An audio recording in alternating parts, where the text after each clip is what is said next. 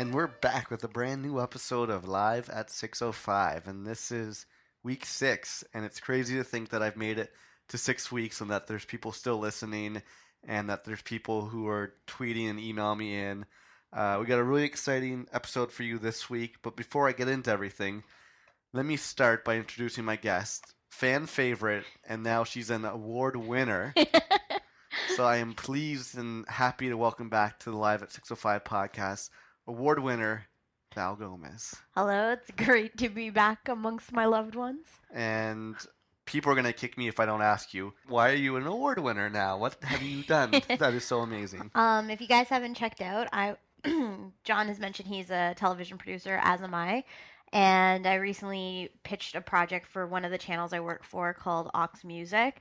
And basically, it's just about trying to bring um, personality back to the air break. So we're introducing three hosts and having them talk about our much more successful editorial content from our Ox tablet magazine, which is the number one rated tablet magazine in the world. It's pretty impressive. And so I pitched this, and the project's being greenlit. But I won the award for increasing audience, increase awesomeness, increasing audience viewership strategies and stuff. So the award was for that, which was pretty impressive. And I was pretty excited because it took a lot of stuff and like fighting to get the project off the ground. But it's really great when your entire company backs you up and they honor you and recognize you for that. Yeah, you've been getting pats on the back the whole week. Your big CEOs were the one who introduced you and gave you the awards. Mhm. And I'm going to take a picture and put it on the Facebook. We're sitting in the music room of Studio 605 at Club 605, and we had to find a spot to put it in here because this is in here. We have the Thornley poster, which I was talking about last week. We have another Big Wreck's sign poster, Darkness Beetle posters, Mhm. plus a couple of plaques of myself. So Mhm. We still have to put up Jamiroquai and yeah, the so- Beach Boys. But I want to put your cool award-winning plaque somewhere up in here. And, I- I'd rather hide it, but No. okay. and then maybe we'll take some pictures and show people where this actually takes place. and- well, besides me being an award winner, I know like last week you had mentioned, I guess, you know, making it to the iTunes. But like little do we know with your Big Wreck following and stuff, we've managed to secure for you number 42. Yeah, I made it up to as high as 42 on the comedy podcast, which I think is really cool. And I couldn't have done it without everyone who's been downloading and subscribing to the Mhm. podcast. It's been really, really cool. And I think it's really awesome though that you also made not just like news and noteworthy, you're actually on the iTunes homepage Yeah, I, now, which is pretty badass. I've been on uh, the front page of the podcast comedy section for the last couple weeks under news and noteworthy. So I've been next. I said Ellen DeGeneres, Tom Green, a bunch like Dr. Drew, Adam Carolla. Mhm. But then I was on iTunes the other day, and I was actually on the front page of just the podcast under all of news and noteworthy, not just comedy, but just everything in general. I think it's pretty cool because even like for my gig for Ox, I have to do like a lot of um, market research and just comparative analysis and stuff. And we always look at like um, different apps that you can download, and there are a buttload of apps. When you think there's like, oh, you know, being number 42, it's like, oh, you're, you're not even top 10. But there are like a hundred thousand million different apps. Sometimes they only do one thing. So number 42 after six weeks amongst like big players like Adam Carolla and Joe Rogan and Ellen mm-hmm. DeGeneres. That's pretty amazing. Yeah, in the five minutes that we've been doing this podcast, there's already been 100 new podcasts that have been added to iTunes. So it's like birth in China. Yeah, so the I'm kind of- population rate is growing. I've kind of been stalking all my stats lately. Like I'll go to iTunes every morning and be like, let me just double check that I'm still in the comedy section. News and noteworthy. okay, I'm there. And but uh, yeah, so we got an award winner here, and now I like to refer to myself as international podcaster because it's been really cool. Let me just let you guys know right now uh, how to hit me up. I'll keep it short and sweet. Find me on Twitter. Follow me there. I'm at Malencamp. You know how to find me. I've said it before.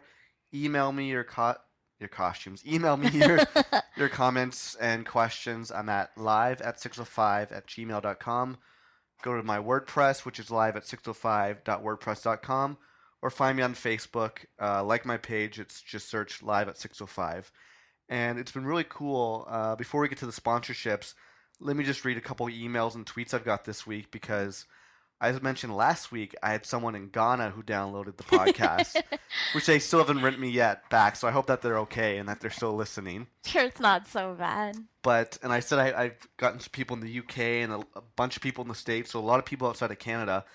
But I had a cool person uh, in Ireland actually tweeted me, and I just wanted to read his tweet and give him a shout out. Yeah, cool. Uh, I got a great response last week from all the big wreckers who listened to my big wreck slash Thornley podcast Mhm. with Dan. I got a lot of people tweeting me, adding me to Facebook, just saying how much they liked it. It was and- actually really interesting because even like I do love Big wreck through you of like so it's like I kind of knew about them but not till like I guess I, till I started dating you.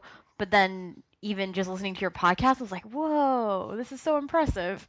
Yeah, well, it's just one of those things where they're such an underrated band where, you know, they're going on tour with Motley Cru- Crue, and he gets compared to uh, Chris Cornell a lot. And she's like, why aren't these guys the Nickelback of Canada? Like, why aren't they. I would rather not have them be the Nickelback well, of yeah. Canada. Well, I just mean, like, success wise, where everyone in the States know who they are. Yeah. But it was just, it was one of those things where Dan and I are like, Mhm. we want to talk about them because that's half our conversations are always about either the darkness or Big Wreck. Don't I know it? And also, we just had funny experiences from like the concert where we were talking about how you were trying to slip Ian Thornley a note to get me on You stage. You didn't know that though. When I listened to the podcast, I was Yeah. like, "Oh my god, we didn't tell you about that with the pizza pizza note." Yeah, I didn't know that you wrote the note in Pizza Pizza. What Yeah. Dan told me. Uh, but yeah, so there's a bunch of people. Um, the coolest one uh, who tweeted me about the Big Wreck podcast Mhm. this week comes from Dublin, Ireland. Cool. And I'm sorry if I get your name wrong, but it was Fergal Fergal Daly. Yeah. Yeah, sorry if I mispronounce that. I should know better. I Mhm. am Irish myself. but I haven't been to the motherland, so so, anyways, uh, he tweeted me at Malencamp, and he said, "Listening to the Big Wreck podcast, hour and a half discussion. I couldn't believe it. Fantastic work. well Which is- done. yeah, so thank you so much for that. I tweeted him back and Mm-hmm. retweeted him. So has Big Wreck made it out that way then? No, he then uh, I tweeted him and asked him if he had any experiences, Mm-hmm. and I don't have his other tweet here, but he tweeted me back saying, uh, "Love the podcast. Really liked hearing your stories about the concerts, as I've never been to one before. then? So clearly they Oh. haven't made their way. Maybe out. this is a good ploy to be like, guys, you got some fans overseas. Oh yeah, it's just it's like they're going on a big U.S. tour for the first time in I don't know how many years. Mhm. So hopefully, I mean, there's a lot of bands, especially in Canada. Like take someone like Billy Talent, who's Mhm. pretty big in Canada, not so big in the U.S. Yeah. but out in like Europe and the UK and everything, they're really big. So Mhm.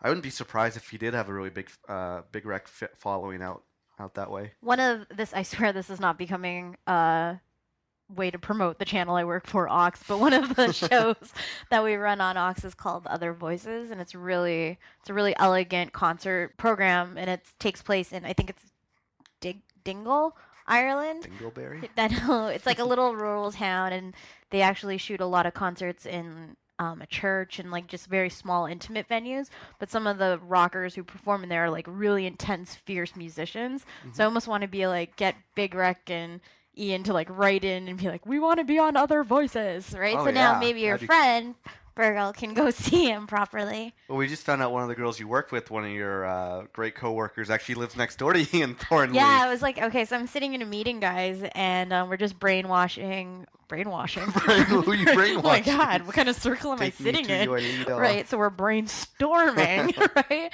Uh, we're brainstorming about some different digital initiatives for Ox, and we were just talking about um, CMW uh, coming in a couple weeks to Canadian Toronto. Music Week. Yep, To all uh, our international listeners. Yep, and so they were considering doing it. No, sorry, we're talking about that, and then we were also talking about Polaris Yep. coming to Toronto again, and different venues and different musicians who have played there. And our music director had actually mentioned they're like, "Oh, Big Wreck did a lot of stuff," and I thought this was like super creepy and like kind of ironic because John's podcast just came out about Big Wreck that morning, and so I was like, Mhm. "Whoa, this is so weird."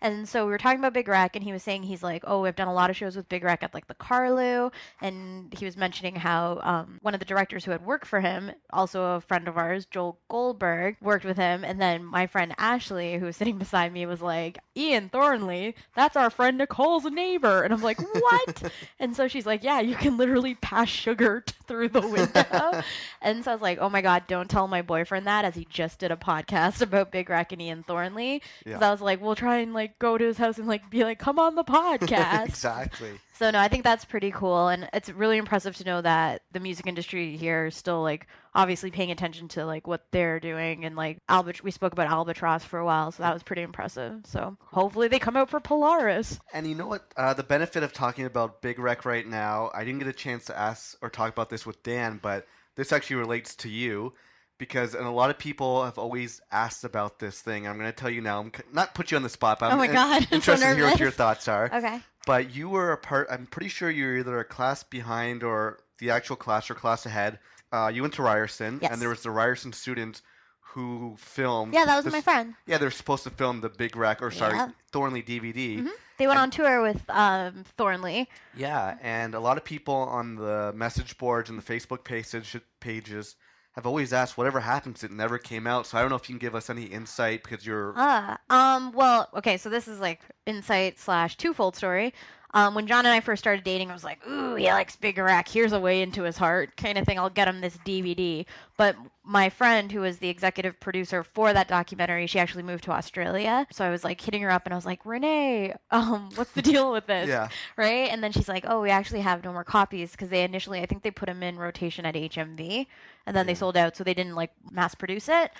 Um, however, I think there's probably like if I asked her intensely, she probably has like a Mac hard like Mm-hmm. Yeah. archive drive or something, and she can rip it for us. no, I, So I feel like we have such great like our iPhones have. You know, we can make our own Thornley DVD Mhm. by going to a show and bringing our iPhones Yeah. and seeing at opposite ends of the stage that we could capture our own. I think it's really cool though, like just about the DVD. Um, I remember seeing it for practicum, and like I didn't know Thornley. Like a new "Come Again" just came out, and Yeah. it was like really amazing song. Like obviously it's an anthem. It got played on the Edge a lot, and the cool thing about this gig, especially because I was so close to Renee, was that she would text me, and she was on tour with the band, and it was like working out of a truck essentially and like guerrilla style editing. Like you'd go to the concert you were completely like a band-aid for half the time and then you'd go back to the truck and you'd start like literally editing on your laptop till like four in the morning. So it was Wow. like such a rock and roll lifestyle across like five major cities across canada. And i thought that that was like a really cool way to shoot a documentary because you don't really do that not that you don't do that anymore but you don't see a lot of student projects that are like that and that the caliber that they did churn out was pretty impressive That is impressive because I'm thinking back to when I was in college and my my big project was this short film about a guy. It was like take on the Bible, but in like modern time about drugs. And our lead actor looked like Seth Green, and it was just nowhere near as good or as cool as the yeah, but it was the- completely prolific as in sounding. Yeah, but uh, anyways, that well, thanks for giving us the insight about that. I know Mhm. everyone uh, listening from the Big Wreck fan group will be Yeah. interested to hear about that. And actually, I got another, I got a Facebook message from a girl named Laura from the Big Wreck group who's been really awesome and really supportive of the podcast too. So I just wanted to read uh, her message that she sent to me on Facebook, Mhm. And she said, "Thanks so much for posting this here. I'm going to give it give it a listen on later today. I can already tell you that I brackets we will love to hear another Big Wreck cast." Ah, Maybe I can send you something too. Uh, or maybe I can send something to you. that'd be wicked. Maybe you should ask her like what her favorite experience was or something. Yeah, I, I'll put it out right now. Anyone who's listening who's a big fan of Big Wreck or Ian Thornley or knows their songs, Mm-hmm.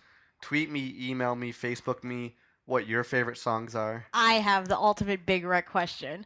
Okay. So straight up, people, Dan Danimal, we call him Danimal in the last podcast. Dan Craig, who was on the last podcast, big big wreck podcast, he pitched me through a text message being like, "Hey Val, do you want to go see the best Big Wreck concert ever?" And I was like, "Straight up, I do. Where is it?" And he's like, "They're playing Cornfest in Jarvis, Ontario." Gross. When you get there, you'll get a bushel of corn as your acceptance into the field. Mm-hmm. And I was like, this sounds amazing. The only problem is we couldn't rent a car at the time, so we couldn't go. But I want to know if anyone has seen Thornley or Big Wreck at Cornfest because there were multiple shows and multiple locations. that is a fantastic question. I would love to know it. Let me know if you remember what songs they played, if they played a long set, Mhm. if Ian Thornley ate corn on stage, if anyone threw corn at him. Totally. Yeah, any insight into this? Because I think I tried to look up on YouTube.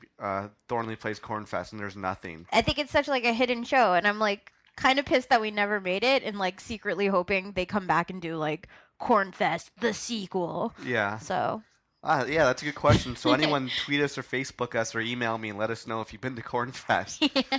And I got a couple more emails I'll read before we get back into the show. In this one, we have uh, an email from someone who tweeted me last week. Mhm. This one comes from Ben Elliott, and he's from beautiful Oakville, Ontario. Mhm. And he writes Hey, John and Live at 605 team. I tweeted you last episode, and you said you didn't know where I was. Uh, so I wanted to So email crazy. you and say A, great job on the podcast. I love the bands of the week. And B, I'm from Oakville, and I like to play wiffle ball. what the hell is wiffle ball? Isn't that like baseball with like little toy baseball bats or something? Is that Weird. like Nerf? yeah, I think it is like a Nerf thing. Weird. Uh, he also wrote, and C, when is Val going to be back in the podcast?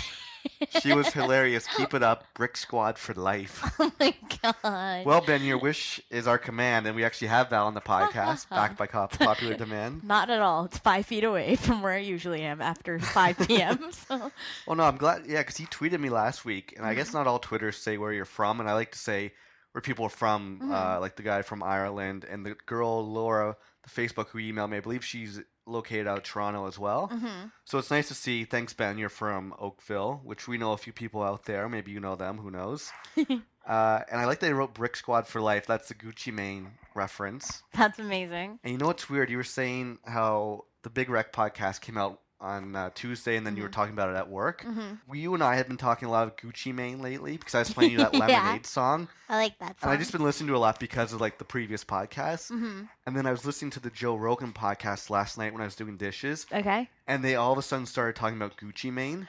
So weird. and they started playing the song Lemonade, which was on my top 25 playlist. so random. so I just thought it was like really weird and random. So maybe Joe Rogan's listening to my podcast. If he is, what's up? I'd love to do your podcast. Come do mine, and we'll just Have- hang out. have your people call my people. I think I am his people, so just call myself. All right, thanks, Ben. And we got one more email here, and this one comes from Vanessa. She emailed me, but she didn't tell me where she's from. And she says, Hiya, do you have any more Hannah Simone stories? She's so funny on New Girl. And that's it. uh, thanks, Hannah. Do you have any more Hannah Simone stories? You know what? I do. But before I get into it, let me just get the sponsorship out of the way Okay. because they'll get really mad. You're supposed to do the sponsorships at the start of the show. Oh. and so they get mad if you don't do it right away. So let me just do the sponsorship, and then we'll, I'll tell my second Hannah Simone story, Done. which also takes place in an elevator. All right, guys. So week six of Live at 605 is sponsored to you by people who leave comments on hip hop websites. I'm pretty sure this is my favorite sponsorship so far. If I had to rank my comedy heroes, it would go Will Ferrell, Dave Chappelle, and people who leave comments on rap sites. Okay. Like it's by far the funniest shit you'll read on the internet. what did they put? It's just well, let me tell you a couple of the rules about posting on on rap websites. Okay. You're familiar with trolling? Yeah. Trolling. So My friend Jason trolled Tammy the other day. Did he? yeah.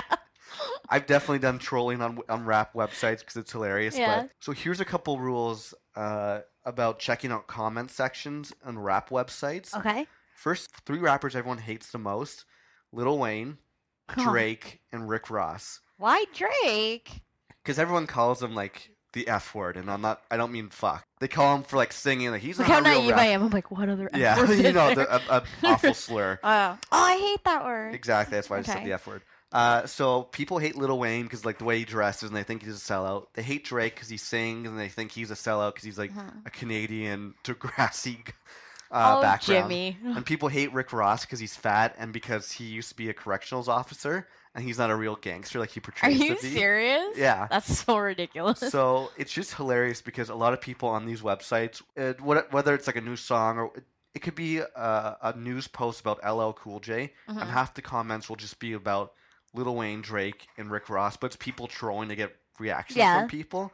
Uh, so I just wanted to read. I I, I printed out a couple uh, comments. Okay. So the best site I find to read these comments, go to hiphopdx.com. I spend my whole lunch break every day just reading the comments section because they're hilarious. Yeah. So let me read to you guys. This one is from Hip Hop DX, and it was the, it was a news article, and the headline was "Little Wayne, I am not a human being to track list and cover art." So it's just an article about his new album that's coming out, Mhm. showing off what the cover looks like and listing out all the songs on it. This is a couple of comments that I read. Okay. Mhm. So this is from Ha Ha Ha Wayne All Day. Okay. Everyone mad that Wayne's selling and making money. Wayne never flops, and he sells more than your favorite rapper. YMCMB Trunk the Whirl. Okay. I don't even know what any of that means. YMCMB's Young Money Cash Money Billionaires, which is his record label. Oh, okay. I was like, I need an Ebonics dictionary. And Trunk the Whirl, Whirl spelled U W U R L. So I don't know. but I thought That's that was so weird. that was funny. Um, another post on that one came from So Icy Boy, aka Young Boy, and he wrote, "This is gonna be awesome. Best album of the year. Legendary features Two Chains, Soulja Boy, Gunplay, Drizzy, Big Sean, Nicki, dot dot dot. All new gods of hip hop. Lil Wayne sold the most records of the decade. That's why he's the best rapper alive. Swag." I like when you try and sound gangster, you sound robotic. Yeah, well, it's just like he wrote Diz, like D I. He's spelling everything with Z's instead of Yeah. S's. Another person everyone hates is a rapper called Tyga. He saw he signed to Little Wayne's Cash Money Records as well. okay. So this was a news article about his Hotel California album. Like the Eagles? Well, he has this new album coming out called Hotel California. Okay. It's really weird because it's like you're a rapper. Why are you referencing the Eagles? Yeah. So this one comes from Maybe he loves him some Don Henley. maybe This one comes from Dang. he wrote, "Fuck the hoe, young money, cash money chump, them hoe ass n words don't want it with that Zulu squad. Fuck all you haters. Tyga better watch himself. We in this bitch." I have no idea what he's trying to get across. And then someone uh, wrote back to that comment, and this came from Hot Pocket, and he said, That's a wicked rap name. "He said I see you straight jacking Iron Sheik swag. Step your game up and get your own bitch." So this is only like four comments from hundreds of comments on every single article. I'm like floored by these people. Yeah. Anyways, guys, sponsorship of the week is anyone who leaves comments on rap websites. Go to hiphopdx.com. Go to either the audio section or the news section and just read all the comments. They're hilarious. okay, so we're gonna get into this week's episode. what are you laughing at? I don't know. what what did you slip into your drink over there? I don't know. the theme of this week is first world problems. because we are privileged to live in beautiful downtown Toronto in a very nice apartment. We have good jobs, great families, and it's just like I don't feel like we pull a lot of first world problems. I thought you were gonna say we, I don't feel like we have great families. no, we do. we do. So the thing is, it's just like we really have nothing to complain about because we don't live in like a third world nation where we're No. going hungry all the time or There's like famine or like or extreme war-torn- poverty. Yeah, it's just We have like jobs. we have jobs, we go to movies, we have concerts, Yeah. we have a big ass screen TV and watch, you know, mm-hmm. HBO. But it's just I love what we distinguish as a first world. Okay. well, big screens and HBO. Sure, I, I feel like we've made it. Of it. course. Okay. So I just find it funny if you go over the internet. Like I was just reading those emails from rap, rap websites, hmm and it's just like the people, the things people complain about on the internet are such first world problems. When you look back to stuff that was going on in like Egypt a, f- a couple years Mhm. ago, when people were using social media to make a difference, right? hmm That doesn't happen in North No. America. When was the last time someone went on, you know, like Twitter to like start a revolution or, or to really help something that's going on in their community? Yeah. I I guess maybe Trayvon Martin or something like that. I think they're like few and far between because like the other channel I work for, we try and be proactive, but it's always like Bill 115 kind of thing, and people bitch about that or something. yeah, so this week we're going to read. Uh, I have some old emails I found about just funny shit about people who've emailed me. I'm going to go through some old like Facebook statuses and comments. Nice. We have uh, a couple. We have a couple sketches, yeah, we have a couple sketches of some hilarious things. some real life sketches. Though Some- this is like a real life transcript. Exactly, but uh, I got an email earlier asking about if I had any more Hannah Simone stories. So if anyone remembers, I think it was back in episode two or three where I told my experience about how I blew a chance to hook up with Hannah Simone in an elevator. I'm not going to retell that story, so if you want to know that, go back and listen to one of the earlier podcasts. but I do have another story, a uh, pretty funny story about me and Hannah Simone. Uh, so if people don't know, I used to work in the Much Music building here in Toronto, 299 Queen Street, and I worked there when Hannah Simone was a VJ for Much Music. hmm So I was here all the time. Like my desk used to be next to the voiceover booth, and so she would always sit at the couch in front of my desk, waiting to go into the VO booth. Okay. So I'd always just like inconspicuously like stare at her and so like try to like read her mind and be like, "You want me? You know you do." But the best was always when I would get in the elevator and it would just be like me and her. hmm So I have another elevator story with me, me, Hannah Simone, and Robin Thicke. Ooh. So the plot thickens this Yeah. time. Okay, so rewind back before I knew Val Mhm. as the award-winning girl that she is now, and I still worked uh, in the Much Music building. So I was coming, I'm pretty sure, from the basement, going all the way up to the fifth floor where my office was. So I'm downstairs in the basement. Elevator comes all by myself. I get in, goes up to floor one. Elevator opens, and there it is, just Hannah Simone. She walks in by herself. I'm like, yes. I try to say something witty, like, haven't seen you this week, or something like, like that. your or- voice becomes like oddly higher when you're trying to be smooth. Yeah. I think it was more just like, which floor, ma'am? so she comes in and she's going up to the fifth floor with me, Mhm. and I'm like, score, just her and me. And then all of a sudden, someone runs down and just yells, hold the elevator. Is it Robin Thicke? Well, uh, first of all, I'm like, God damn it! I didn't want to share the elevator with anyone because if it's another guy, they're gonna like try and compete with me to like make her laugh Okay. because she was hot to trot and still is. so it's some guy who's working for Much Music being like, hold the, the elevator. We got like a whole bunch of people coming. Mhm. So it's just like me and Hannah Simone just kind of hanging out there, being like, oh, okay. Yeah. And so it's almost like a clown car where just like 15 people come and it's just like they crowd the Crowd elevator The elevator. and someone walks in, this really tall, you know, good-looking young guy, and I'm like thinking to myself, "Oh, that looks like Robin Thicke, hmm R&B singer whose dad is Alan Thicke from Growing Pains." Slash Pictionary fame. Picture, oh, that was a great show. I forgot about Yeah. that one. So Alan Thicke walks in, I think, with like his entourage and like Mhm. some producers and just like a whole bunch of people, hmm and they were going only going up to the second floor. Okay. I'm like, oh, we're on the first floor. Why do they even need to take the elevator?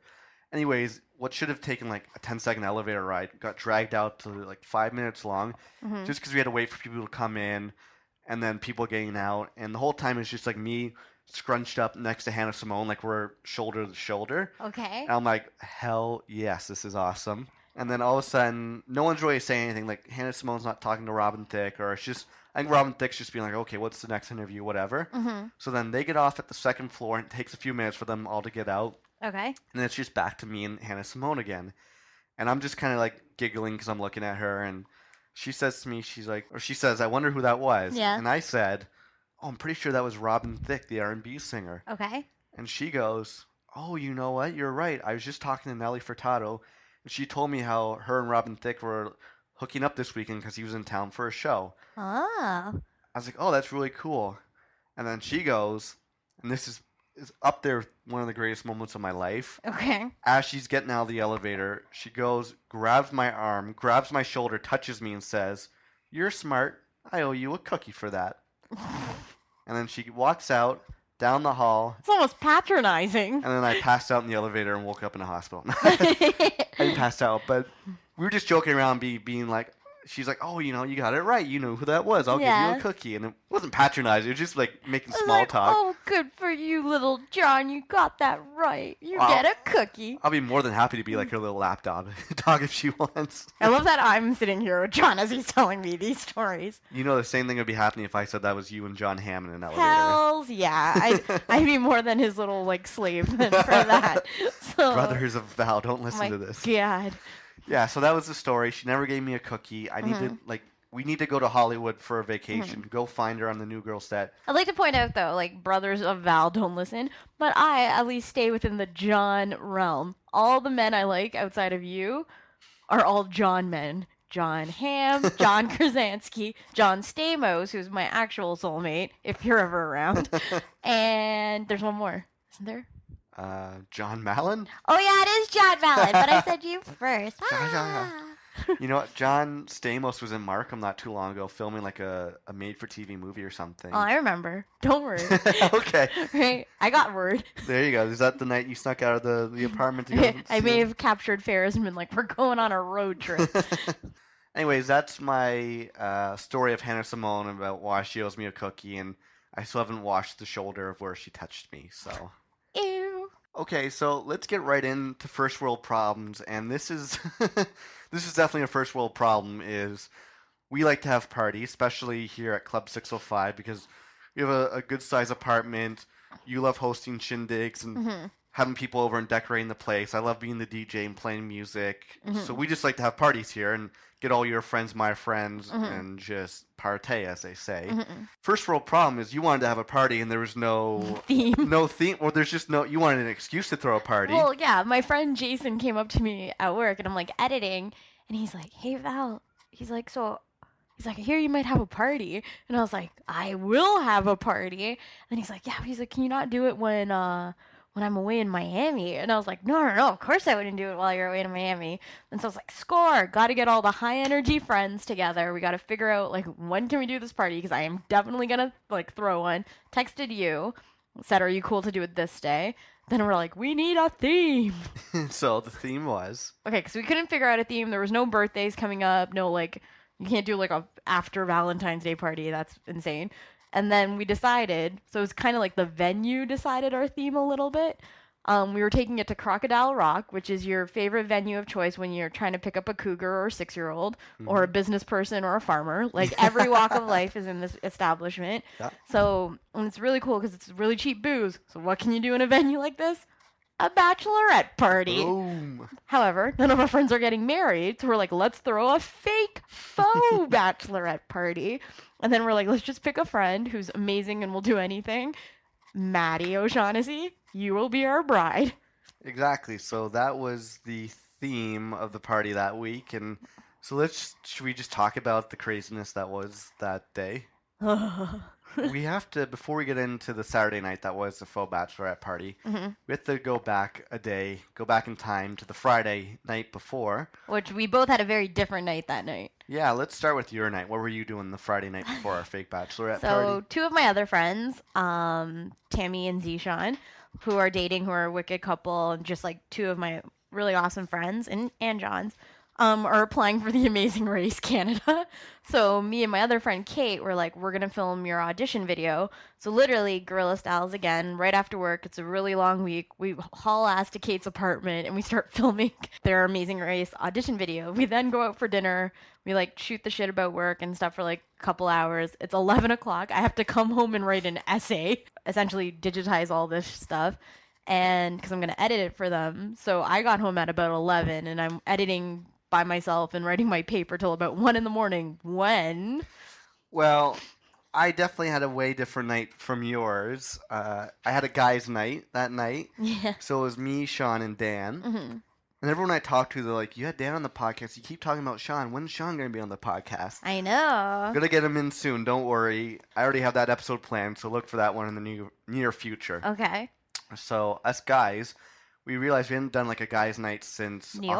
October when we were in New York to go see The Darkness. hmm So we're like, okay, well we're all free this night. You're gonna be busy with essays and stuff. Let's go out, hmm have some drinks, and just see what happens, right? hmm So the three of us decided to go to uh, the Blake House for dinner. It's kind of like our hangout whenever we go because there's good food and good drinks there. hmm So the idea was, well, before we went there, Sean texted me and he's just like, "Do you have a funnel?" And I, I wrote, We're in a frat house, apparently. I wrote back, I'm just, and then he wrote back, not for chugging, but for beer making. I was like, no, sorry. And I'm like, we're making beer, so we go to the Blake house, and the idea of the guys' night was, you know, to have a couple drinks, eat some dinner, then go back to Dan's house and try to make beer hmm because he got a beer making kit for Christmas.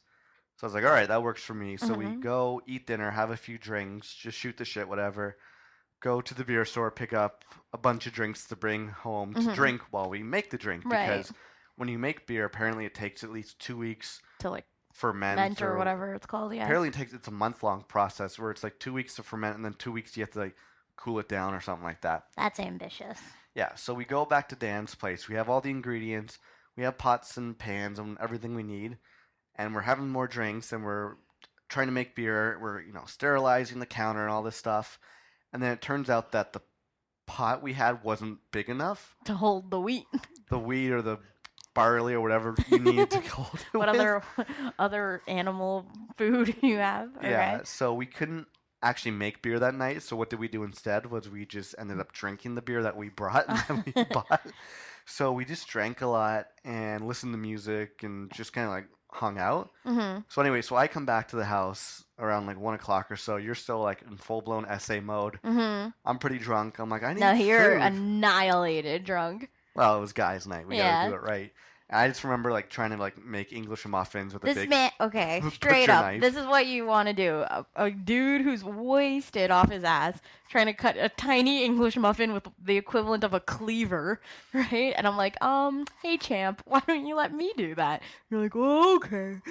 So, Oddly enough, Hey Champ is the name of the band of the week from week one. I aim to please. Yeah, so I just remember you helped me out. I ate English muffins. I watched One Girl, Five Gays, and then I passed out went to bed. Yes, A cue Saturday morning where I wake up and I am hungover as balls. which I'm like, this is fantastic because I actually need John to help me prep for today's party. And there was a lot to do. Like we had, I did take down all the the big Christmas tree that we had. Frederickton. Uh, I had to take down just all the decorations and just you know move all the chairs and couches and all this stuff. And uh, my head's pounding. My stomach is just like bubbling with. We actually walked for 45 minutes to the other side, like King Street West, uh, to go have lunch. Yeah, And Well, here's the thing: is I always find like I can't. If I'm really hungover, Mm-hmm. if I sleep, it's not going to make me feel better. I have to go outside and get fresh air and walk around or go to the gym Mhm. and work out. So before we walked to the other side of Toronto, I went on my own hour and a half walk just Mhm. to like clear my head and feel better. Mhm. It helped a little bit. Then when I came home, I still just felt like crap. So I'm like, I hadn't eat any, eaten anything. People were gonna come over like around eight o'clock. I think it was about three thirty. So I'm like, can we just go get lunch? But can we walk to wherever we're going? we walked to the one that got away on King Street, Mhm. and I'm just really hungover. We ordered fish. I order like fish and chips. fish and chips. You get fish tacos. I have about three bites. I feel like I'm going to be sick, so I run to the washroom, try to make myself throw up to feel better. Nothing's coming out. I'm in this dirty bathroom in a basement of a some Restaurant. restaurant, fast food place. I'm just like, I am not having it. we were literally there all of 12 minutes, and John's like, I gotta go home. I'm like, we just spent 45 minutes fucking walking here. The Dr Pepper is really good that I drank. So then we cabbed all the way home. so we've effectively paid like $42 to go to King Street. You liked your food. You ate it all. I know, my food was delicious. And then I came home and I went to sleep for like an hour as you kind of just Mhm. got ready for the party. hmm So, anyways, the party starts, and we have like all these like Jello shots, and you made food, and we have drinks. We have the Alistair beer made. Skittle vodka. he made Skittle vodka. I still feel hungover as balls, even at like nine at night. So Mhm. like I'm just You have to rally. at the rally. So I'm just I basically had one and a half beers at our apartment. hmm Miranda bought you a Korean Red Bull. Oh my god, we sent the message out to everybody. All of our friends who were coming over to please bring like Red Bull. just to get John prepared. So Miranda came over and she brought, what was it like some Korean. It's Korean Red Bull. I think I have a picture of it. We'll, post it. I think it's on my iPhone. So she brought that. Uh, Ferris brought like two giant Red Bull cans. Mhm, Matt brought you like Monster or something. Matt brought me Monster energy drink or Mhm. something. Everyone just brought me some kind of energy drink. So I ended up having, I believe, the Monster drink first that Matt gave me. yeah, Kind of helped a bit, and then Miranda came over, and I drank her weirdo Korean. yeah. It's Dr- like in a medicine bottle. Yeah, that one was really interesting because at first it had like four different tastes that hit my my mouth. hmm First it was delicious, hmm then it was repulsive, and then it tasted like eggs, and then it just kind of tasted like you were eating paper. So I remember That's having very accurate, though. Yeah, I remember having about four sips of that, being like, either this is gonna make me feel better, or my heart's gonna explode from all these energy drinks.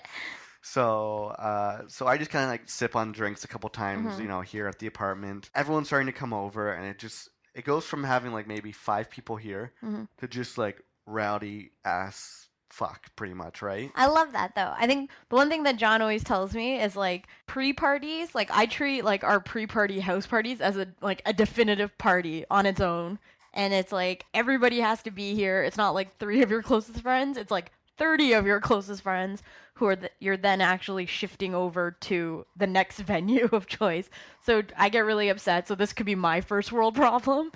Yeah, I, let- let's let's save this. We'll talk about this Okay, afterwards. We'll okay. give because we're we're going through first world problems, and we're going to explain. Like I have my own first world problem. You have your own. yeah. Let's put a pin in it for now. and we'll Okay, okay. The.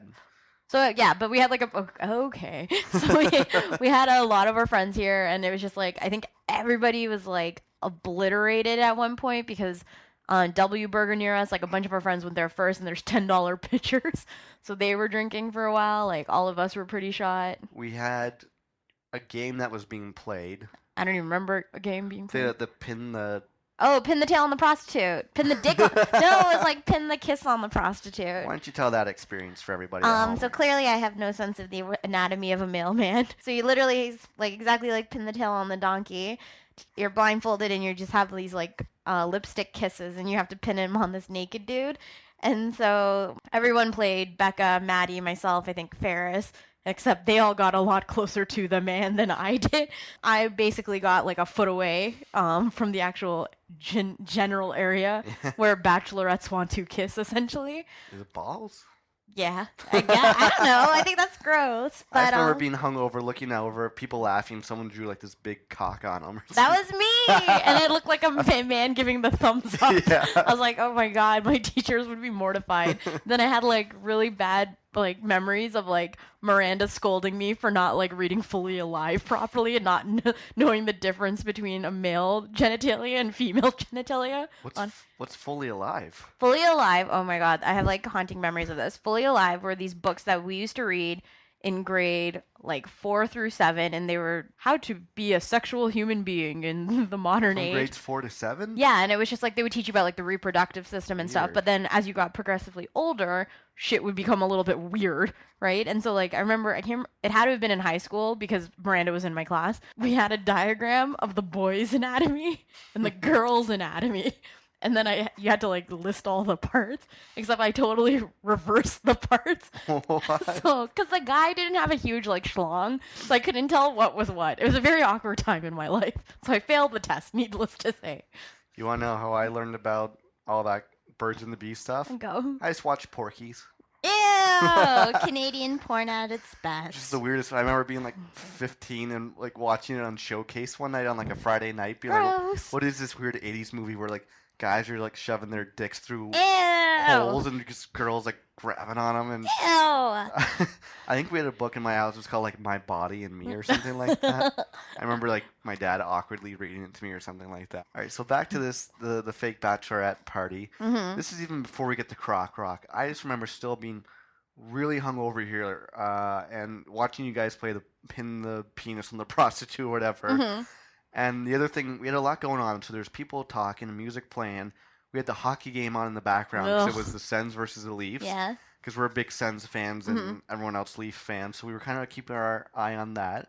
I remember trying to like round up people because I want, wanted to do a drunk cast, hmm but I feel like people when you tell them like, "Oh, I'm doing a podcast. We want to do like a, a five minute thing with me," hmm people think it's more Like an interview. interview or it's just like I'm just gonna sit there and have them say something interesting, hmm where it's really just, just like a conversation. I felt the same way before, like you started with me as well, because I was like, I have to prepare. What's So- my motive? Yeah, I feel like I was catching people off guard where they're just like, uh, uh, come back to me. I don't have anything. Mhm. But uh, the one guy who was up for it, and I am going to have him on the podcast, Mm-hmm. your friend Jason, who pretty much is why we had the party because he wanted to party with Yeah. us. He's going to come on probably in a couple weeks, and we're Mhm. just going to talk about, like, you know, the upcoming baseball season. And I Mhm. think he has some hilarious stories. He was telling me during the party about going to Osheaga Yeah. and Yeah. just being like, I think he said he was blackout drunk. Making out with his ex girlfriend backstage at like the Down with Webster show or something. Oh my god. So I want to have. He's gonna come on uh, probably sometime Mhm. early April. and We're just gonna talk about crazy shit that we've both Yeah. done. Jason's awesome because like no matter where he goes, he is like the funnest person and he'll always make friends with whoever he's with. Like Yeah. he's completely the most approachable person. So like he does a lot of traveling. So like whenever he comes back from vacation, he has the best stories ever. He'll like be in New York and he'll end up in like some waitress's like huge loft penthouse and it's like all decorated as if they're from like medieval times and stuff and it's just like or he'll go to like a place that only sells hot dogs or something. so yeah. Yeah. So we got that one coming up. Okay. Mhm. Back to the party. We're getting ready to all leave to go to Croc Rock, Mhm. which is good because it's getting late at our place and it's really loud and it's Mhm. just like, oh, I'm sure we're piss- I'm sure we're like annoying our neighbors with all the music and yelling and stuff like that. Mm-hmm. Now, there's kind of a tradition when it comes to parties at our place that there seems to be one song that always ends the pre-party at our house. Yeah. Do you know what song I'm talking about? Yes. I do. It involves an over the hand, over the head clap, hand Yep. clap. Apparently, everyone knows my love for the darkness. Mhm. Dan and I almost turned the Big Wreck podcast last week Mhm. into the Darkness podcast. And there was a party, I think it started with either my birthday last year or maybe it was Halloween, where on the playlist I had I Believe in a Thing Called Love by The Darkness. Mhm. I had a bunch of songs on there. But every time that song came on, everyone stopped talking and they would just start singing the song. It was weird. Like I would be having a conversation with my back facing it, and I turn around and like it was like as if we were in a concert venue. Yeah, there's the part in the song towards the end where it's just like, I believe in a thing called love. They're just singing that, and it's just the drum beat. Mm-hmm. And in the video and in concert, everyone's clapping over their head, like clap. Yeah. And everyone, without me like having to ask them to do it, broke out into the over the head clap. Yeah, it was in the like the, people you don't anticipate doing it too, yeah, which was kind of like, your- badass. Like me, Chris, Dan, Kate, Arthur. Arthur, Z. yeah, Tammy. Tam- everyone. everyone did it. So now every party before we get ready to go, I put that song on. That's a signal. as a signal, everyone starts singing it. I remember we were doing it, and Alistair had like the karaoke mic, was singing into the mic, and everyone just broke out into it, and it was fantastic, and it almost cured me of my hangover. yeah. So now let's get to the part where we actually get the Croc Rock. We get to Croc Rock, and it is crazy. Like I said before, it's everyone and then some in there. It's like a no holes bar demographic. There's like 20 some of us, and you can either dance in the pit or go upstairs and dance on the little guy dance floor. Yeah, and this this is my first time there, and I feel like if you're going to Croc Rock, you should be pretty drunk because everyone there is really drunk. hmm And I went in there pretty really sober and Mhm. really hungover, and the first few people I see in there are old cougar prostitute looking chicks mixed in with young 19 year olds with mullets. Yeah. Fat, young, hickish looking guys with mullets, and I'm just like, what have I stepped into? See, I think that's glorious. Yeah, until one of them wants to punch me in the face because you No. know I step on his chinos or something. No, see, here's the cool thing about Croc Rock. I used to go there a lot with my friend Danny, um, and my friend Jenny. She did her bachelorette party there. But when I used to go with Danny, it was usually on like a weekday after work. Everybody would pile in there, and because it's such like a what the hell is going on in this bar, like you don't know what kind of people you'll see. Everyone is on their best behavior. It is like the happiest place. It's like Candyland for cougars. This is true, except I don't know if I told you that night. Mm. It was kind of interesting being there sober because I was just watching everyone and all the craziness. Yeah. And there was one part I remember when I was looking for you because we kind of got separated, Mhm. and like I was just looking for you, and I was standing by the bar. I went upstairs to go to the balcony to kind of look down to see if I could find you or the rest of our Mhm. friends. And I'm standing next to this group of people, and all of a sudden, all I hear is a guy and a girl going, "Fuck you, screw you, fuck you," and this guy was tr- this close to throwing a punch at her. What? He literally had to get dragged out by a whole bunch of people because he was gonna like snooky her and punch her right in the face. That's face. crazy. I mean, everyone was pretty respect. Like everyone was just drunk and having fun, Mhm. whatever. But that one, a chick almost got knocked out by one like really, uh, like one of these guys like slick back hair and you know Ew. like a Geno suit and like he's got flames on like his, Ew. his shoulder pads or whatever. Shoulder pads. Anyways, so that was one experience. I remember the other funny part was I was downstairs in the pit, still Mhm. pretty hungover. I had one drink in me, so I was just like, you know what? I'm out here. I might as well make the most of it, even if I Mhm. am hungover. So there was like the the ledge where everyone was dancing, guys and girls. So I was like, screw this. If I'm here, Might as well do might as it. well. So I just burst through like the crowd of people by myself Yeah. and jump up onto the That's stage wicked. and just start like dancing by myself. Yeah. And then eventually, I think Tammy Tammy, and s- Kate. Kate and Scrivens Oh, all came, so I like helped them all up, and we're all just dancing. That's amazing. Because then when I went up to the balcony and I looked down and I just see you guys all on the stage, I'm like, what? How am I missing this? Yeah, So I thought that was pretty cool. See, I love the fact that all of you guys go and do stuff like that. Like it's not like wallflowery. yeah. So I think that's pretty cool. Well, I'm like, I'm already out. I might as well do something with my time here. Hells yeah. Well, we have like when you have like Maddie on the show, she Yeah. has like the best because she was the bride. Yeah. Has like the best dr- drunk stories from that night. Like we got so many free shots and like honestly, people, if you want to have fun and just like have a party for no reason, just stage a bachelorette party because Oh, yeah. people treat you so differently when you're in one. You got her name on the screens. Yeah, I got like it was insane. We got like a guest package. I got her name on like the screen at Croc Rock,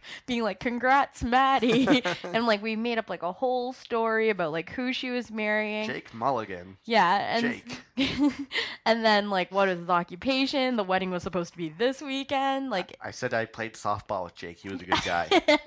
so it was really good. Yeah, it was cool. The other time, I remember when I did eventually find you Mhm. um, towards the end of the night, and you were just like, I want to go back and dance on the stage now. hmm So I'm like, all right, I'll go up with you. And we were hanging out. It was you, me, and I think Richard. Yeah, The three of us. And so this this stage that everyone's dancing on, it couldn't be more than like a foot and a, half foot and a half wide. wide. So I remember getting you up there. I'm up there, and then you bring Richard, Richard up. up. yeah. And I just remember, okay, so I'm still hungover. I didn't start feeling better till the next day. So I'm Mhm. on the stage, hungover as balls. Mhm. I'm standing next to you, but the thing is, No, I'm in front of Richard almost. Yeah. I'm like kind of in front of you, but in front of Richard, and then this fat chick's in front of you. yeah. So this this is my scenario. So you're uh, more over next to where Richard is, Yeah. and I just remember you being in front of him, and I'm like, oh god, I don't want you to fall off. So I'm kind of holding on to you with my right hand. Mhm. Meanwhile, since fat- there's so many people on stage, this fat old cougar Is grinding up against you. is in front of me and starts shaking her ass on me. Yeah. and she's like putting her head on my shoulder and all this stuff. I am like entertaining this. This is Yeah. hilarious though to me. And I'm just like, how do all like these moo moo chicks find me?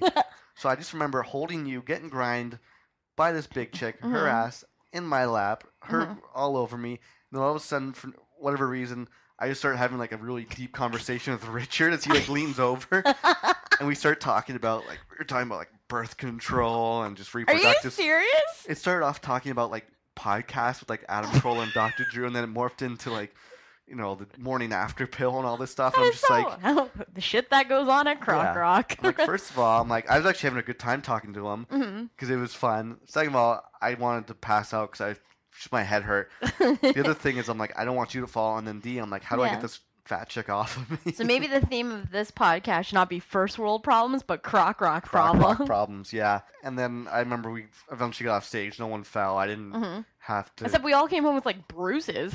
yeah, I Even had- like Tammy had some.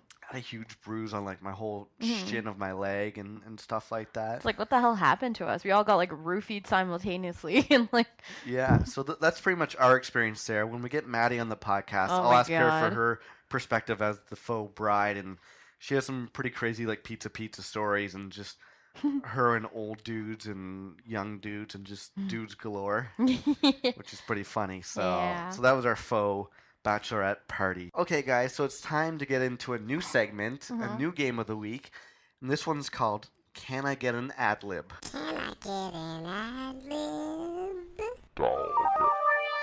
Okay, so this is a new game I created. It's called "Can I Get an Ad Lib?" And basically, what I'm going to do is I'm going to say, well, one of my thing about one of my favorite things about rap music is Mhm. hearing the rappers ad lib. I'm so horrible at this. I'll give you options. So Okay. you know, it's like when someone goes like, "Oh, oh, turn my mic up." Oh, yeah. all these rappers have ridiculous ad libs. So I Mhm. want to, I'll say someone's ad lib, and I'll give you an option of one or two people. Okay. I'm going to start with an easy one. You'll get this one right away. Okay. So the first ad lib, I'm not even going to give you an option because you'll know who it is. hmm goes like this: Two chains. Just tell me who says two chains. Two chains. We always make fun of 2 Chainz here, and we sing lyrics to a song. Yeah. All I want for my birthday is a big booty hoe. Two chains. So that that see that's how simple it is. Okay. yeah, but I always like improvise. It'll be like, when I go to bed, I want two kisses. Right? when you go to the store, get me two apples. yeah. So we just sing two chain songs all the time. Yeah. So you see, this is how simple the game is. Okay. I like it. It gets tougher and tougher as we go on. Yeah. You might be able to get this one. If you don't know who it is, I'll give you an option of two people. Huh? Do you want me to Oh, repeat this? is that Kanye? Boom. Ham. Ham, yeah. Motherfucking blah, blah, blah, know who I am. I'm about, About to, to go. go ham. Yeah, he go. I'm not saying ham though. I'm saying ham. I thought it was ham. Well, it is ham, Oh, but he also okay. goes ham. Oh, okay. People are gonna be turning this podcast off because of how I repeat this. Really? See, it's just f- simple, right? Yeah. I'm such like. Okay, I'm gonna do another one. You won't know. I'll give you a clue who it is. You should be able to guess. Okay, Okay. ready? Go. Burr. Brr. I'll give you a clue. I talked about him, this rapper, earlier in the podcast. Gucci Mane. Boom. yeah. His ad lib is burr. That's what he says. I was gonna guess uh Busta Rhymes. Busta Rhymes. Yeah. I don't even know what his bus is. Bust a bus. I think that's what he says. Oh, see, Brandon and I used to sing Busta Rhymes songs, and it was just like, uh, the "Give Me Some More" song is like just like Sidney Poitier. Give me some more. song. He has a great song I was listening to today called "Light Your Ass on Fire." of course. He goes, "Move, bitch, gonna light your ass on fire." All right, He's next. so underrated. He is. I love uh, Busta. Okay, you ready for the next one? yes. Yuck. I'll repeat it. Yuck. I'll give you a clue. Is it either Pusha T or Mos Def? Seeing as I don't even know which is Yuck. is that is Mos Def the one who made the video store movie? You were Jack Black? Yeah, Yes. I'm gonna guess him. You would be wrong. It's Pusha T. Ah, Pusha. He goes, yuck. If you listen to his song Runaway with Kanye West, Pusha T's oh on shit! it. Yeah. He goes, yuck. Damn it! Yeah. Gotta pay more attention. Okay, I got two more for you. Three more for you. Okay. Okay, this one. Swerve. Oh, is that ASAP Rocky? Close. No, ASAP Rocky. I don't know what his ad lib is, but um, it's in the same same vein as the new generation. I'll give you a clue. Okay. It's either Big Sean or Mannie Fresh. Big Sean. Boom. Yeah. He has. Uh, he says swerve as his ad lib, which is quite hilarious. Wait, then who says swag? Swag is technically Little B, the Based God. Little B. But swag, swag's from like a bunch of songs, but we just both go swag. Okay. Uh, okay, so I got two more for you. Okay. You ready? Yes. is that somebody who has like really low lung capacity? Yeah, I'm doing it in his voice again. I'll go again. Is I'll- that like Notorious B.I.G. before he kicked? close? It is a fat rapper. I'll give you a clue. It's either Bun B or Young Jeezy. I don't know who these people are. Bun B's part of UGK. I don't even know who that is. Is it The first one. Bun B? Yeah. No, it's Young Jeezy. Ew. Young Jeezy has some pretty good songs. He does.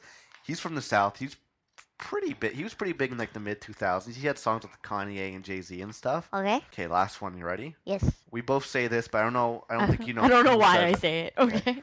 Yes, sir. I thought we just said that. We do, but I got it from a rapper who's. I'll give you. I'll give you a clue. He's a rapper. Yeah. Slash, he can sing. Slash, he's a producer. Slash, he's in a rock band. Yes, sir. He's worked with Britney Spears. will.i.am? Close.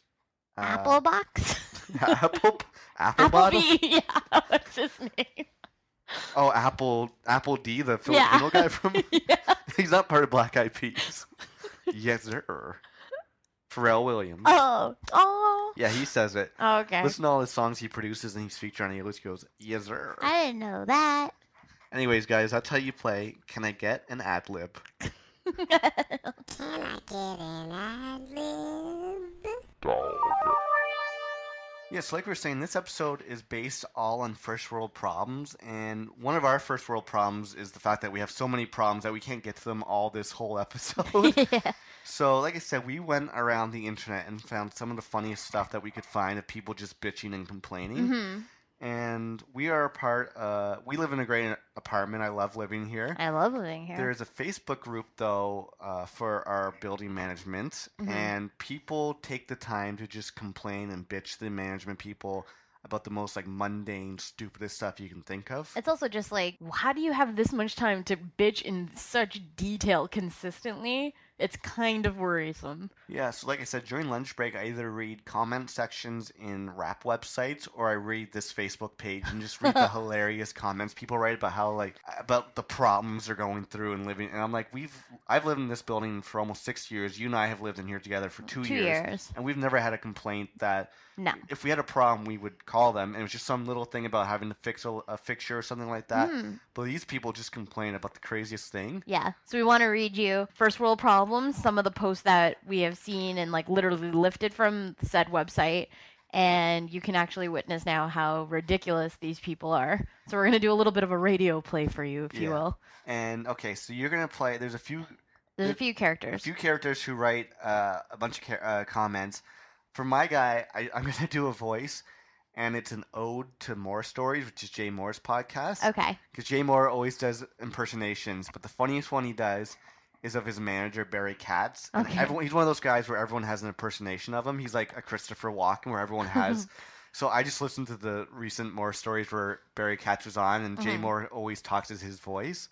So I'm gonna try and talk as this guy, Gotcha. As my character. I'm gonna try and do my best impersonations or just different voices for all the rest of the people. So you're gonna take the main protagonist. Okay, so how I think we're gonna tackle this just because we don't want to have to say the names of each individual in this argument.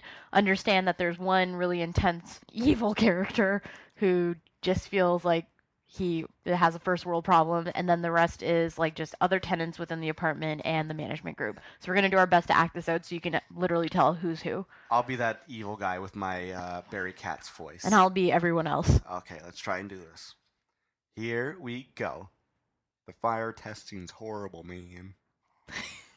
Hi, Randy. We are very sorry for your inconvenience and the necessary testing this is causing. Good news, though, Randy. The testing is done for today. Thanks for your patience and understanding. I will go home and scrape the cat off the ceiling. Thanks, man. Better than trying to clean up your cat's ashes because the fire system isn't working. It's a necessary test that happens in every single apartment building.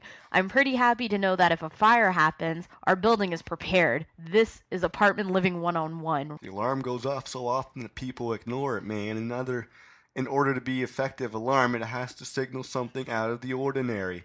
I'll move my ass when I see smoke, man. Other than the testing, which is completely necessary, and thank you, management, for ensuring the system is good and repaired. At 55, at least, I have heard the alarm maybe once or twice over the past year.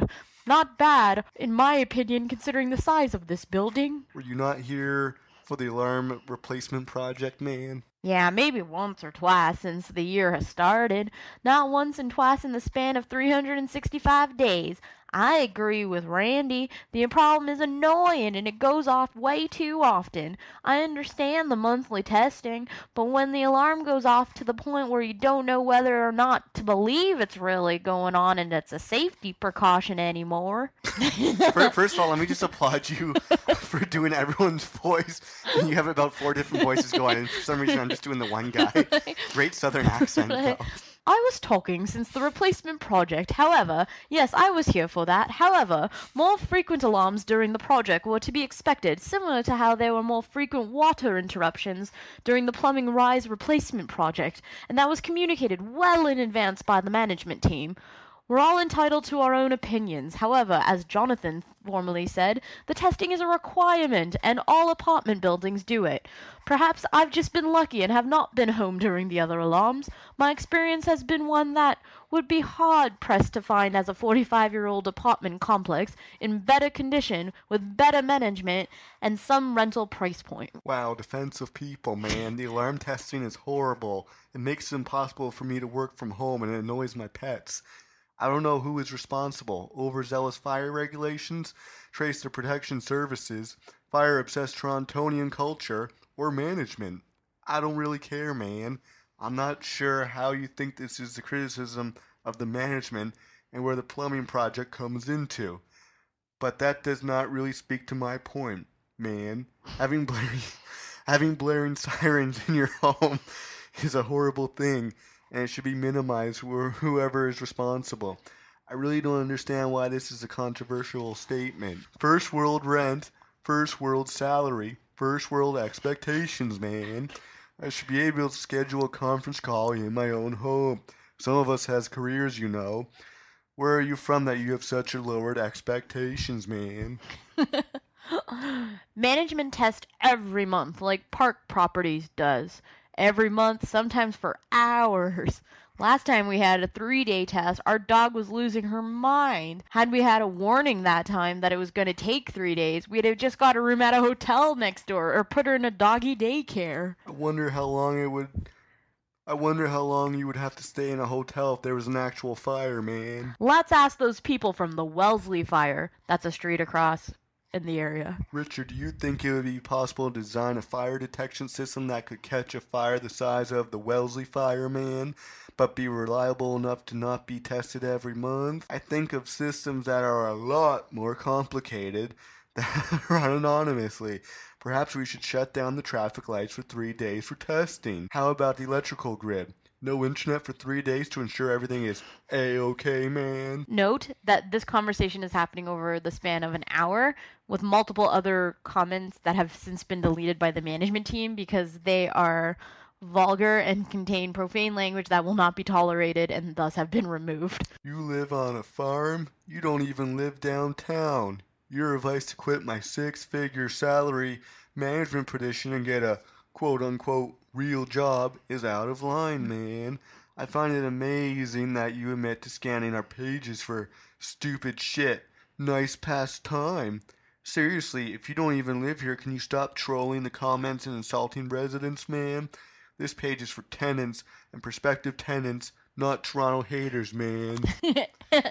and scene. I think it's really interesting to point out that like what irritates people, it's like a safety precaution has actually driven that much traffic to the management website. Like I think that's Yeah. ridiculous and a first world problem at that. I just love the one guy who I was doing. He's just like, he's like, I make over a hundred thousand dollars a year from my apartment. I should be able to mm-hmm. do conference calls from around the world. It's like, get off your high horse and move out of the apartment and go to like a swanky condo if you're Thank making you. that kind of money. You're dude. so stupid. It's like, what are you like managing your pets? Like, get the fucking get a real job. I just remember reading this at work one day, and I like, I think I called you, being like, you have to check out this page right now and read the arguments that are going on because it's Yeah, just hilarious. So John was mentioning one of his favorite websites to check out on uh, the net over lunchtime, and I equally do the same thing. If you guys haven't checked out, is Reddit.com. So R E D D I T.com.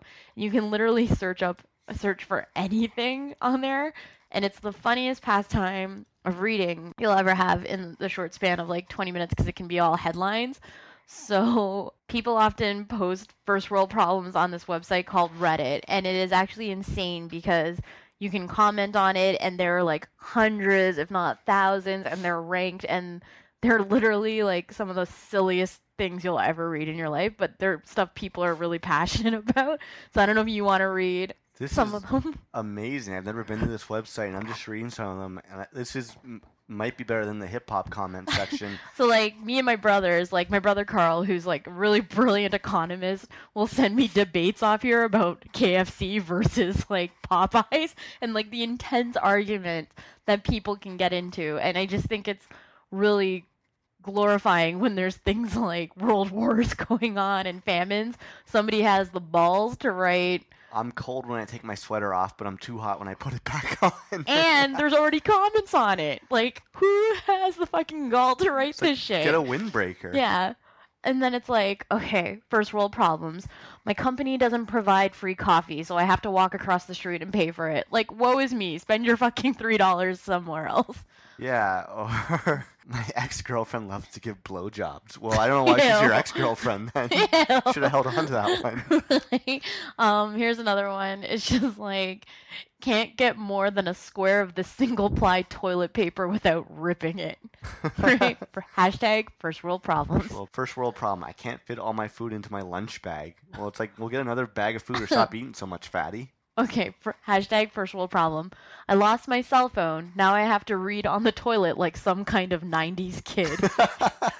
Ew. okay, first of all, don't ever go to the bathroom with your cell phone because I will never talk to you again. Plug your ears if you have kids around. I'm taking a shit in the public restroom, but people keep coming in to pee, and I don't want them to see me leave, so I have to sit here. that seems like a common problem I've heard other people Oh, have. I hope he has his cell phone, or he has to sit there like a '90s kid. See, the weird thing about Reddit is like this shit happened nine minutes ago. So as we're talking about first world problems, Yeah. people are actually experiencing them right out of here. Okay, here's a quick one. This is definitely a first world problem. My Mhm. safe is full. Like, come like, the woe fuck me, on. money bags. Like, what do you in, got like, in there? Freaking like bleeding money these days. Yeah, like, okay, come the fuck on. Scrooge. The Jack Daniels bottle is empty at the Delta Sky Club in Philadelphia, so I had to drink gin instead. Um, come the fuck on, first world problem. First world problem. My 4G phone only gets 2G service at my parents' house. Well, then get out of your parents' basement and get yourself an apartment, dick. I think it's like my thing with first world problems. You know me. Like today, me and my friend Matt, when we were walking home, helped push a woman's car out of like the slush and thing. Yeah. So I'm like, I'm always willing to help people, but I can't get over certain people who feel the sense of entitlement when they've done nothing in life. Yeah. really stresses me out. And it's like I'm not saying that I fought a war, I've cured cancer, I've given someone my kidneys, none of that. But I will genuinely make the attempt to help people and do as much as I can to help the community and help all of our friends and family. Yeah. It really stresses me out when this is posted on the interweb for all to see. And then it's commented on. Yeah, like we'll have to do an episode where we read the comments because I'm I'm scared to see what people comment. Like I hope they're not encouraging these people. I hope they're like putting them in their place. I think the fun thing is, it's like mine is like first world problems. If you look up debates on Reddit.com, like the KFC versus Popeyes, people are so intense about their chicken. You know that it's like some large southern like Aunt Jemima looking chick and like some really skinny like U of T student on the other side debating this whole dilemma and it's like the points they bring up it's like the succulent skin of the Popeyes Cajun surroundings is so much you know juicier than the oily secretions coming out of a KFC breast or something Ew. and so, but it's like so funny because it's just so random that people are so passionate about this shit, and that's what they post about. Like, I can barely get people to post on like a political web page that I work for about like real issues. Yeah. But this, this is people go to town. Okay, so let's get into a round of the most popular game on the show. This is Was It Worth the Hassle? Okay, I do this one every week, and everyone really likes these ones. I always find them funny. I have one, since we're talking first world problems, this is like the definition of, again, another first world problem that's going on. Like, it's not a real issue because I could be over somewhere and just not have any food to eat or whatever. So let's go back in time to, I would say, t- three years ago Mm-hmm. when I was living in the bachelor apartment Mhm. of this building, but before you and I moved in. Okay. So my bachelor, my bedroom, my bed faced a wall, which uh, the wall leaked over to my neighbor's side, and I Mhm. believe where my bed was, his side of the wall was like his living room. Yeah. Okay, so my neighbor, I I would call him. So my neighbor, I called him Jungle Beats. Because he would just play like the weirdest, loudest jungle beat music, like just like not even good like you know techno or not even good rap whatever it's just like really shitty It's like trance weirdness. trans weirdness we would call them jungle beats mm-hmm. but the funniest thing was so he lived in a one bedroom and he lived uh, with his girlfriend Mm-hmm. and from time to time i would hear them arguing through their wall But it'd be at like the most like bizarre hours. Like whenever I crash at your apartment, it would be like one in the morning arguments or. Yeah. And here's the other thing was i was never worried about having to call the cops because he was going to hit her because he was like also the goofiest guy in the world he looked like if anyone knows who uh, what Jason Spezza of the Ottawa Senators looks like, this guy looks exactly like him. So just this really tall, goofy looking, Yeah. you know, nerd. Yeah. And so there, here's a couple conversations that I heard through the wall that they were yelling at the top of their lungs. Like people would go out into the hallway and be like, "What? The what the, the fuck?" hell is going on? And actually, you know, I almost had to call the cops once because I thought that the girlfriend was going to beat the shit out of him because you know she was really bitchy. So the first time I heard them fight, they were yelling, and he was, I swear, so close to crying, and and he was. This was the conversation. You think I'm not a man? How dare you not call me a man? And she's like, Well, you can't pick dinner. You're not a man. He's like, I've picked dinner all the time. Don't call me that. Aww. And it'd be stuff like that. Another time they got into a big fight. And I just remember they're fighting, and he's just like, I can't believe you're saying this to me. I do your taxes for you. How dare you yell at me like this? And just be the silliest shit that I would hear, right? You know when your T4 and T22 come up, it's a legit argument. I remember one time, I think it was Ferris's birthday. I was late going to her birthday because I was just listening to them yell through the walls because it was the funniest thing That I ever listened to. amazing. Okay, but this is my wasn't worth the hassle? Okay. So there was a Friday when I came home from work at like 5:30 Mhm. and I was getting ready to go over to your place. It's when you lived across the street from me. Yeah. And I get home and I just hear again through the wall him blasting some crazy like trance music. Right.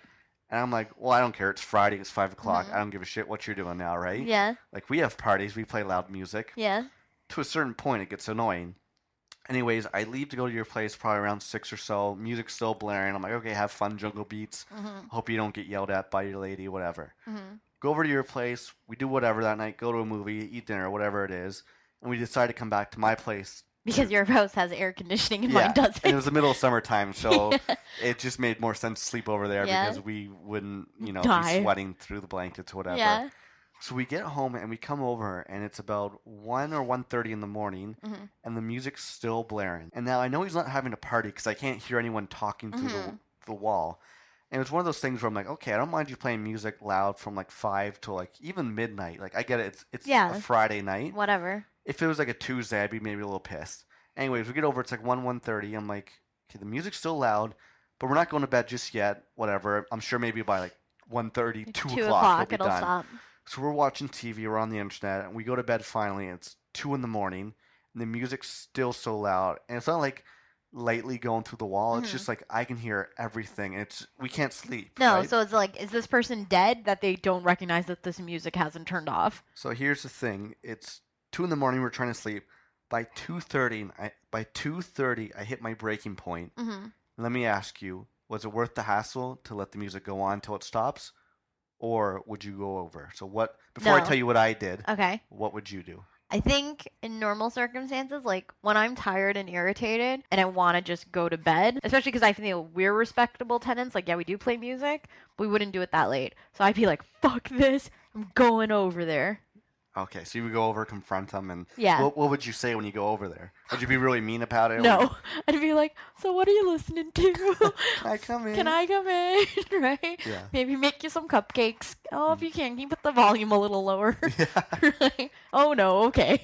Okay, I, I respect that. Mhm. I'll tell you what I did. You know what I did because you were there with me. Mhm. So I think it came to about two thirty, and I'm like, Mhm. If it goes on until two thirty, I'm going over there and I'm Mhm. knocking on the door, telling them to turn it off or Yeah. just make just put it down. Which is like, okay, trust me, guys. Like, I know we've said it before in like previous podcasts. When John gets sassy, he means it because he doesn't pull out the sass a lot. So when you have to, it really stresses me out. Well, I, I just got upset because I was more worried about you because I'm just like, oh, now you're not sleeping. And it's just, Mhm. you know, it's one of those things where I'm like, I'm more worried about you than myself. mm-hmm. First world problem. First world I can't sleep. Yeah. So I was just, I was furious. I'm like, fuck, it's 2.30. I'm going over there. He's not having a party, whatever. Mhm. And almost like in uh, St. Lucia, where I didn't go over in just a towel. I think I went over in like shorts, Shorts. and like a tank top or Yeah. something to be like, this is my sleeping clothes. yeah. So I walk over. I'm steaming. I'm really mad. You're just kind of, you're looking through like our my doorway just to kind of Like, see. what's going on Yeah. out there? So I go over, and you can hear it through the hallway. Like I'm sure the other neighbors could hear. the Probably. And they're probably too. grateful that you're doing it. So I go over there. I'm super upset, and I just bang on the door. Bang, bang, bang. Mm-hmm. All of a sudden, the music kind of goes down a little bit. Mm-hmm. There's a pause, and all I hear is his girlfriend go, "I told you to turn the fucking music down. Now answer the fucking door." Oh my god. and my jaw drops, and the guy, and I can hear the guy in there being like, "Huh," and all of a sudden, so then again, I knock on the door again. Oh my again, god. Okay. and she goes, "Answer the fucking door!" like as loud as she can, and I instantly go from being upset. I'd be like so nervous if she opened that damn door. yeah, so I go from being upset to being like, "Oh fuck, I feel bad for this guy because he's living like with the biggest ball buster around." Seriously. So I'm not upset, and he comes and he opens the door a little bit and kind of pokes his head through. It's probably like rescue me. So I had all these things where I was going to be like, I had a, a bunch of things planned I was going to say, and I was just, I Mhm. felt bad. So I'm like, I'm like, oh, hey, man, do you mind turning the music down? He's like, yeah, yeah, yeah, sure. I'm like, it's just because my bedroom is right next to your wall. And Yeah. he's like, yeah, yeah, sorry, sorry. And he closes the door, he turns the music off, Mm-hmm. and I could just hear, like, it was like a two minute argument afterwards where she's like, See, I told you to turn the fucking music down. You're too loud. blah, blah." And he's just like, I can't help it, whatever. I was like, I'm trying to get away from your nagging. Oh my god. And anyways, they turned the music down. We got a good night's sleep. that is hilarious. There was other things they've yelled, you know, uh, you know, after that date, but I wonder if they're still together. they are. I see. I've seen them in the laundry room. Oh, that's when you know that man is settled. yeah, it's like, uh, Do you really want to be with that for the rest of your life? well, he was a big dweeb, so I'm sure he can't get anything better. And she probably can't find anyone to do her taxes. There you go. That's how you play. Was it worth the hassle? So I want to read my own first world problem, and this is an email. I, f- I was going through all my emails from like years and years ago on my, my Hotmail account, Mm-hmm. and I've had my Hotmail since I was about 15 years old, but I think they only archive it so much. Yeah, because I don't, I can't, I don't see any of my old shit either. So this email, I'm gonna read you. It's pretty hilarious. It's from probably about six years ago or so. Mm-hmm. And let me just read it to you, and then you give me your comments, then we'll end this thing. Okay. Hi, John. It's blank. I was wondering if you could do me a huge favor. I need someone to shoot B roll for my final project at Wonderland. Not a lot, just a little. When I quit, I left on bad terms, and I don't really want to go back. But it's a little too late to change my project idea now. I'll lose marks for changing my topic. Nonetheless, I'll supply you with a DV tape, and I'll pay you for the entrance fee to get into Wonderland, plus a little extra for doing it. It'd be great help for me. Really, it can be quick and easy too. I'll even write a list of what you need to shoot for me. What? Don't worry about bringing the camera uh, back. My dad's ex wife works there, and I'll let her know that you're coming. Even so, you'd be surprised what kind of fancy cameras tourists have. Are you kidding me? Somebody sent this to you? Anywho, let me know if you can help me out. This would mean the world to me. We'll even go for Starbucks, my treat. Wow, because that actually compensates for that. Who is this piece of shit person? Oh, I don't know, just someone from the past. I just thought it was hilarious to like, just kind of the gull to ask someone to, to pretty much be your bitch and go f- go all the way out to like Wonderland, which is nowhere near where I Thank live. you. It's like, how are you supposed to get out there? Yeah, it's just like that's your own problem if you left on bad terms Thank from working at you. Wonderland. So Probably because you're a friggin' selfish ass person. yeah, I just thought that was a funny email I found. It was one of the funniest ones from like years and years ago. But I just think it's ridiculous. Like, it's not even like, hey, John, can you do me a quick favor on Saturday at like 7 p.m. It involves shooting something. Just let me know if you're available. Like, at least preface it that way, not like, here's a real long monologue about going to my mother's husband's boyfriend's yeah. sister's house or something. well, it was nice that I was offered to have a nice Starbucks treat. I hope I can get the grande hot chocolate. It's not just limited to like a tall boy. You should be like, go to Starbucks and buy like every Keurig coffee maker possible there. Yeah. Anyways, I think we should make this a, a two-parter episode again. We always go along with our podcast. Mhm. We have some more funny like Facebook uh, statuses I have from a few Mhm. years ago. I have some more funny emails I want to read and Mhm. stuff like that, and just kind of shoot the shit and do more first world problems. Mhm. So let's end this week. As always, if you guys made it this far, I want to tell you about my band of the week. And my band of the week is called Escort.